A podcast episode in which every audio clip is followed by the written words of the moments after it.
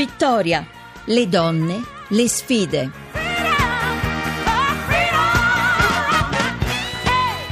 17.32, bentornati a Vittoria, seconda parte, bentornati da Maria Teresa Lamberti. Ora siamo collegati con Silvia Bombino, giornalista che si occupa di attualità per Vanity Fair. Buon pomeriggio Silvia Bombino. Dunque, con Silvia parliamo di attualità, parliamo di una data importante, parliamo di questo 4 febbraio, giornata mondiale contro il cancro, ne parliamo perché si parla spessissimo di prevenzione e vorremmo sentire da lei quali sono, diciamo, alcune novità, non certamente sulla fronte della prevenzione, ma sul fronte dell'informazione di sicuro, perché mh, c'è l'usanza, vero Silvia, di eh, affiancare sui social una serie di simboli per far capire alla propria mobilitazione le proprie opinioni, ma non è tutto qui. E allora, no. di, di, quindi, di che cosa parliamo?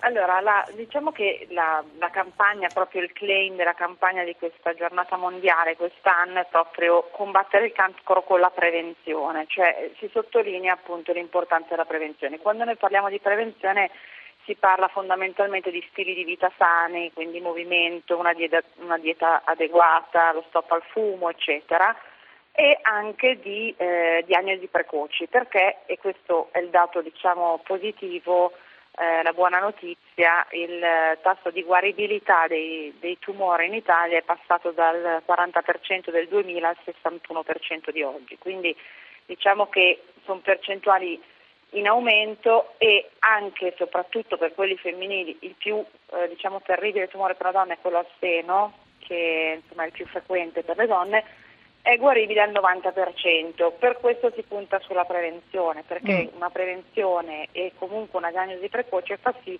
che questo tumore sia curabile. Eh, o comunque ci si riesca a convivere in qualche modo. Um, diciamo che in Italia abbiamo dei dati che sono tipo 50.000 casi di diagnosi di tumore, eh, circa sono 48.000 eh, e diciamo che mh, la situazione è eh, però eh, limitata se c'è una corretta informazione. Come tu dicevi è importantissima questa informazione. Eh, le campagne che escono periodicamente su questi temi tendenzialmente eh, non, a parte quelle social che ricordavi come quella del cuoricino che si era diffusa ultimamente, sì. eh, sono, lasciano un po' il tempo che trovano. Eh, quindi abbiamo ad esempio anche sul giornale parlato di questa campagna invece che era eh, in realtà in origine eh, di una designer inglese che eh, è riuscita per convincere insomma, le donne a fare i controlli, che poi sono quelli della mammografia, l'ecografia, insomma, eccetera,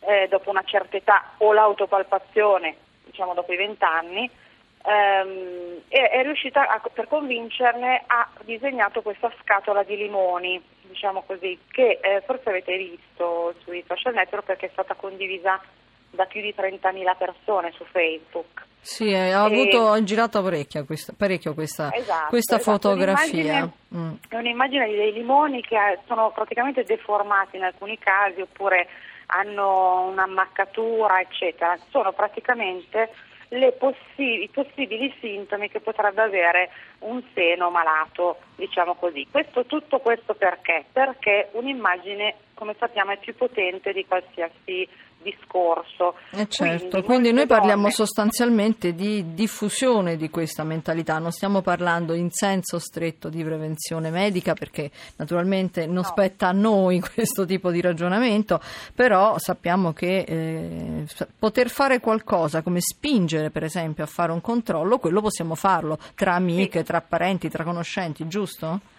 Il controllo sì salva sicuramente la vita tenendo conto che ad esempio questo designer aveva avuto entrambe le nonne e un'amica che invece non ce l'avevano uh-huh. fatta ma proprio perché non, era, non, si erano mai sottoposte a dei controlli e avevano preso la, la situazione quando era mai eh, diciamo, irreversibile. Alcuni medici italiani infatti hanno criticato questa campagna perché sostengono che le immagini del limone non siano diciamo, l'aspetto che è il seno in una fase diciamo, mh, iniziale del tumore, ma uh-huh. sia delle immagini che parlano di un tumore già in stato avanzato. In realtà questa ragazza giustamente diceva ma io punto semplicemente l'attenzione sul fatto che eh, diciamo, i sintomi possono essere di vario genere, cioè si, quando si parla tra donne di tumore al seno si pensa sempre sotto la doccia eh, toccandosi di sentire qualcosa di duro no? sul, sul, seno. Sì, sì, sì, quella che è la pratica che viene consigliata da tutti i medici dell'autopalpazione, però insomma, tornando come dicevi giustamente all'inizio, l'altissima percentuale di guarigione se diagnosticata in stadio iniziale è un po' il focus di questo discorso, insieme con una campagna di, di impatto come quella di questa fotografia dei limoni. Silvia Bombino, grazie esatto. di essere stata con noi, grazie molte. Figurati, grazie a voi. Grazie, buon lavoro. E ancora spazio all'attualità, ora ci colleghiamo con la Quirinalista del giornale radio, grazie a Trabalza perché è una giornata importante quella di oggi. Intanto benvenuta a Vittoria, grazie a Trabalza. Grazie a voi tutti, grazie. Dagli studi del Quirinale, perché? Perché oggi il Presidente Mattarella ha conferito le onorificenze al merito della Repubblica Italiana,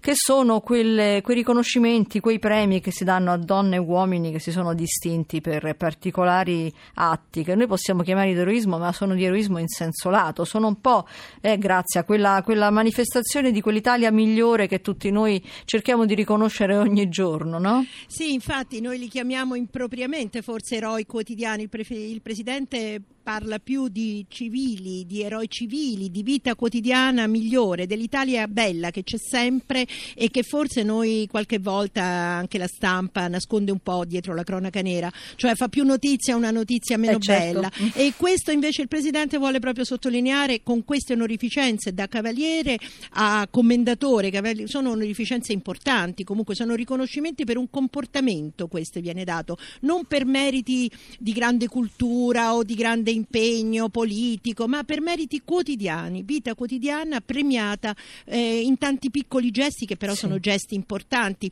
Diciamo qualcuno proprio in generale, eh, aver salvato qualcuno eh, in un momento di difficoltà, come ha fatto un carabiniere, due bambini in un pozzo, oppure un medico che si è gettato nel Naviglio Grande per prendere dei bambini eh, col papà e un bambino che erano caduti, oppure quel giovanissimo ragazzo che ha aiutato per il terremoto, simbolo per tutti gli aiuti al terremoto. Insomma, insomma Insomma, però molto spazio, vero? Il Presidente ha dato anche alle donne, perché tra tutti coloro che hanno ricevuto questi riconoscimenti ci sono, su 40 persone, ci sono 14 donne, dico bene l'esatta 14 la... le abbiamo mm. contate, sì, qualcuna insieme al, al marito per, per, azioni proprio di accoglienza, ma molte da sole che testimoniano mm-hmm. una vita veramente eh, di impegno civile. E queste noi abbiamo voluto sottolineare soprattutto perché alcune hanno un'età mh, mm, piuttosto eh, avanzata mm. ma con una grande vitalità. Per esempio noi vorremmo farsi, farvi ascoltare un sì. po' la storia di Emma Alatri, 90 sì. anni, che aveva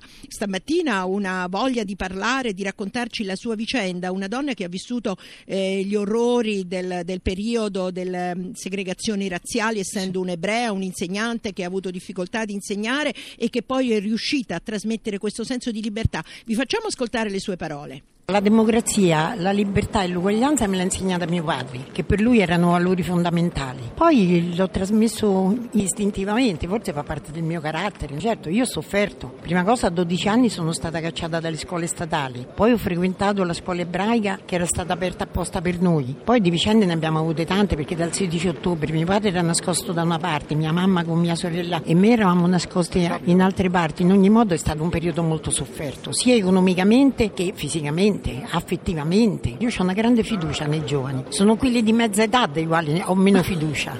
Speriamo che migliorino. Io sono un ottimista, perciò spero sempre nel meglio.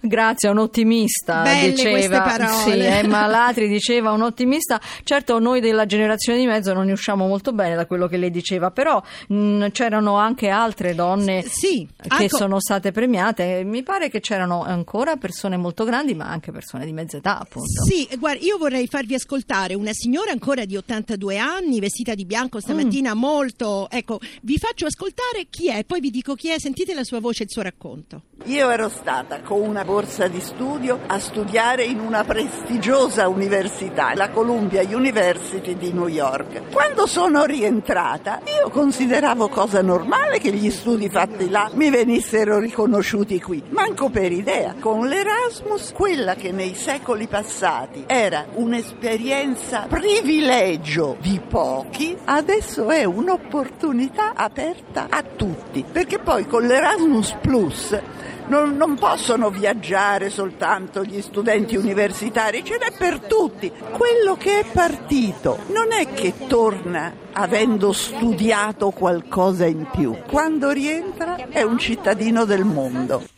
Bellissima, è bellissima. Sofia Corradi, 82 anni, ideatrice del progetto Erasmus. Ecco, a lei dobbiamo dire tutti davvero grazie. Davvero grazie, certo, soprattutto le ragazze e i ragazzi che possono avere questa grande possibilità. Noi eh, sappiamo che c'erano anche altre, appunto tu ci hai detto altre donne, non possiamo peccato sentire tutti i contributi sonori, però dobbiamo dire che eh, chi vuole vedere eh, la, la cerimonia, chi vuole vedere i volti di queste donne può comunque consultare il sito del Quirinale, è vero? Grazie. Sì, certo, sul sito quirinale.it ci sono le immagini, i sonori, ci sono le interviste, c'è la possibilità di rivivere queste mattinate e di conoscere personalmente tutti questi eroi quotidiani che ci fanno un po' da esempio per tutti. Mm, sì, un esempio positivo, solidarietà, come dicevi tu, impegno civile. Grazie a Trabalza, veramente siamo contenti di aver sentito queste testimonianze, ti ringraziamo, noi siamo in chiusura e io vi ricordo che la RAI promuove una nuova campagna in favore favore delle popolazioni colpite dal terremoto. Lo slogan è Ricominciamo dalle scuole,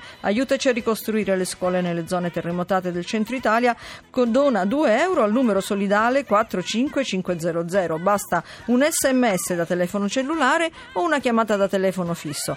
Hanno lavorato alla puntata Laura Rizzo e Luca Torrisi in redazione per l'organizzazione Rita Mari, la regia di Massimo Quaglio, i tecnici Daniele Di Noia dal Quirinale Fulvio Cellini, da Maria Teresa Lamberti. Buona serata.